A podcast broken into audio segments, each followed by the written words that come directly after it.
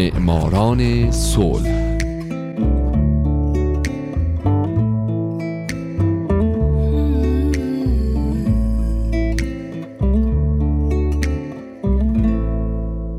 اینجا رادیو پیام دوسته و حالا نوبت می‌رسه به معماران صلح.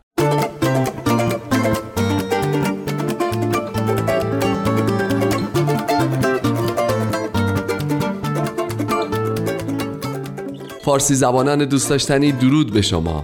به معماران صلح خوش اومدید برنامه‌ای که می‌پردازه به زنان و مردان و مؤسسات و سازمانهای دولتی و غیر دولتی که درست مثل شما به جهانی بدون جنگ فکر کردند و فکر می‌کنن و برای اینکه به یه همچین جهانی برسیم قدم های بزرگی برداشتن و برمیدارن. من هومن عبدی هستم. لطفا با من همراه باشید.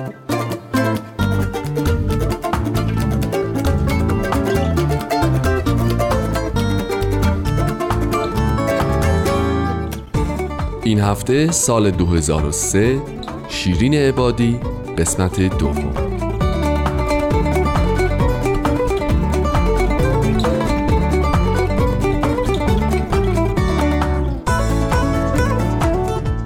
دوستان عزیز من همونطور که حتما شنیدین من از هفته گذشته به زندگی شیرین عبادی تنها ایرانی برنده جایزه نوبل صلح پرداختم. از محل تولد و کودکیش گفتم از تحصیلاتش به این نکته اشاره کردم که از معدود زنانی بوده ایشون که به قضاوت می پرداخته و اولین زن در تاریخ دادگستری ایران بوده که به ریاست دادگاه برگزیده شده. ضمنا من به فعالیت های خانم عبادی در زمان بعد از انقلاب اشاره کردم و توضیح دادم که ایشون تقریبا به اجبار به وکالت روی آوردن و بسیاری از پرونده های پرسر و صدا بهشون سپرده شد. از جمله قتل فروهرها در جریان قتل های زنجیره‌ای. اما چیزی که بسیار مورد توجه کمیته نروژی نوبل قرار گرفت و باعث شد خانم عبادی برنده جایزه نوبل صلح سال 2003 بشه فعالیت های ایشون در رابطه با حقوق زنان و به خصوص حقوق کودکان بود.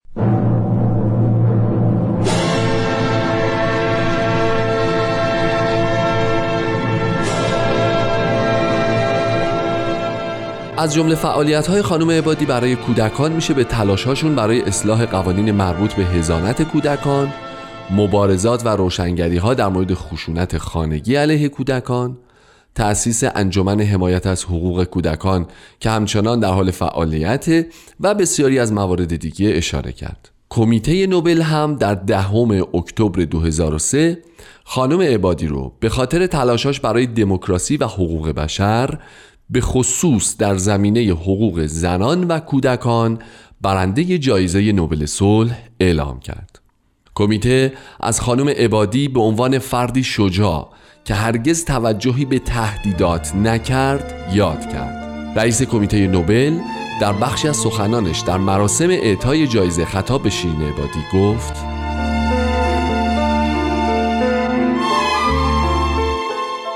خانم شیرین عبادی نام شما در تاریخ جایزه نوبل صلح خواهد درخشید.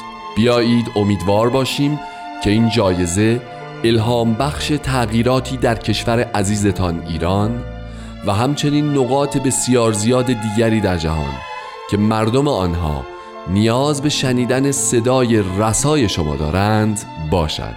و بگذارید سریعا اضافه کنم که این مهم شامل جهان غرب هم می شود ارزش های بنیادی از قبیل آزادی، عدالت و احترام به حقوق بشر همه جا و همه وقت به قهرمانانی هوشیار و نکته سنج نیاز خواهد داشت.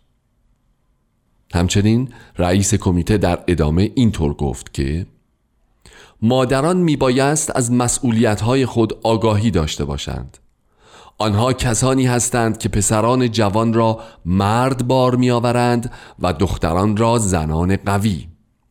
شیرین عبادی بنیانگذار و رهبر انجمن حمایت از حقوق کودکان در ایران است. این انجمن حدود پنج هزار عضو دارد.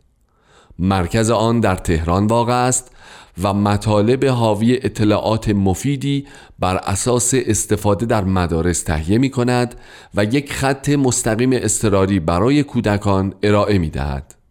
کمیته نوبل آرزو دارد که اعطای جایزه نوبل صلح به شیرین عبادی به تمرکز بیشتری بر حقوق کودکان در سراسر دنیا بیانجامد.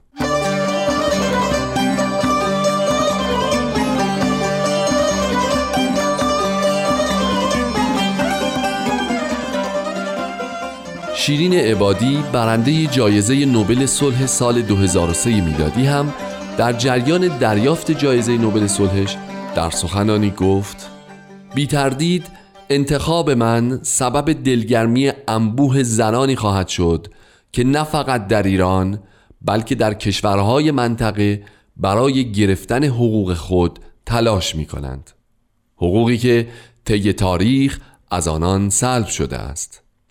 این انتخاب موجب خودباوری زنان در ایران و در مرزهای فراتر از ایران خواهد شد. زنان نیمی از جمعیت هر کشوری هستند. نادیده گرفتن و محروم کردن آنها از مشارکت فعال در حیات سیاسی، اجتماعی، اقتصادی و فرهنگی به واقع محروم کردن کل هر جامعه است از نیمی از توانایی های خود.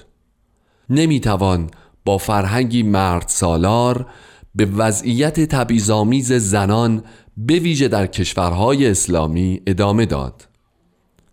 وضعیت تبعیض‌آمیز زنان در کشورهای اسلامی چه در زمینه حقوق مدنی و چه در قلمرو حقوق اجتماعی، سیاسی و فرهنگی ریشه در فرهنگ پدرسالار حاکم بر این جوامع دارد نه دین اسلام.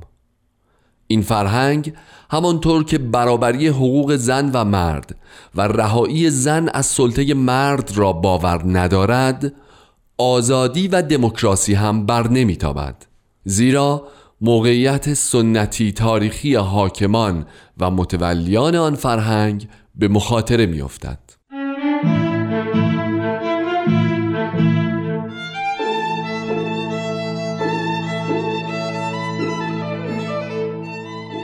اهدای جایزه نوبل صلح به خانم عبادی واکنش های متفاوتی رو در جهان و در ایران در برداشت تصمیم کمیته نوبل بسیاری رو شگفت زده کرد چرا که پیش بینی شده بود که پاپ ژان پل دوم این جایزه را خواهد برد. از جمله لخ والسا رئیس جمهور سابق لهستان که خودش هم قبلا برنده این جایزه شده بود اهدای جایزه به خانم عبادی رو خطایی بزرگ دونست و گفت که این جایزه باید به پاپ ژان پل دوم اهدا می‌شد. اما از طرف دیگه بودند بسیاری که با اهدای این جایزه به خانم عبادی موافق بودند.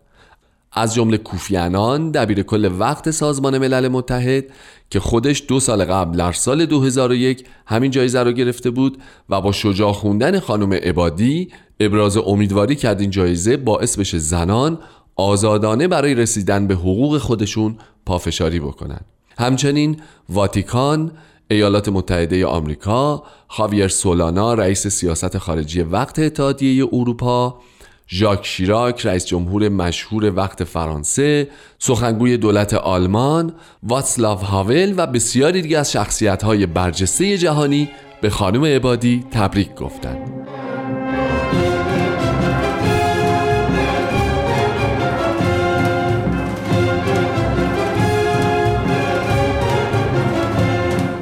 اما رفتار شخصیت های سیاسی ایران کاملا با بقیه جهان متفاوت بود مقامات جمهوری اسلامی یا واکنش منفی نشون دادن و کمیته نوبل رو زیر بار انتقاد گرفتن یا سکوت کردن اونا این عمل رو عملی سیاسی از یک مؤسسه غربگرا خوندن و نسبت به بیهجاب ظاهر شدن خانم عبادی در مراسم دریافت جایزه نوبل به شدت اعتراض کردند.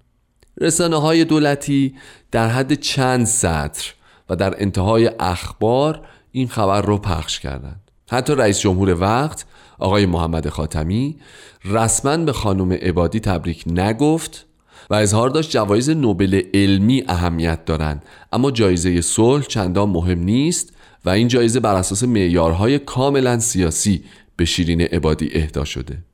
تنها معاون رئیس جمهور آقای محمد علی ابتهی به عنوان مقامی رسمی بود که به خانم عبادی تبریک گفت.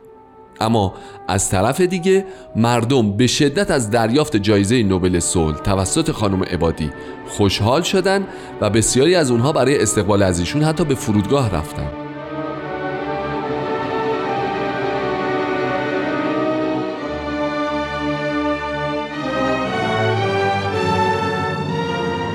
دوستان بسیار عزیزم من خیلی دوست داشتم تو این برنامه به بقیه جوایزی که خانم عبادی تا حالا گرفتن هم میپرداختم.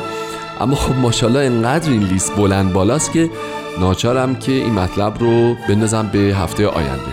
پس تا معماران صلح یک شنبه آینده من هومن عبدی به شدت امیدوارم که خانم عبادی تنها ایرانی نباشند که برنده جایزه نوبل صلح شدن و شما هم در آینده نزدیک دومین ایرانی برنده این جایزه باشید. دوستان خوبم شاد باشید و خدا نگهدار.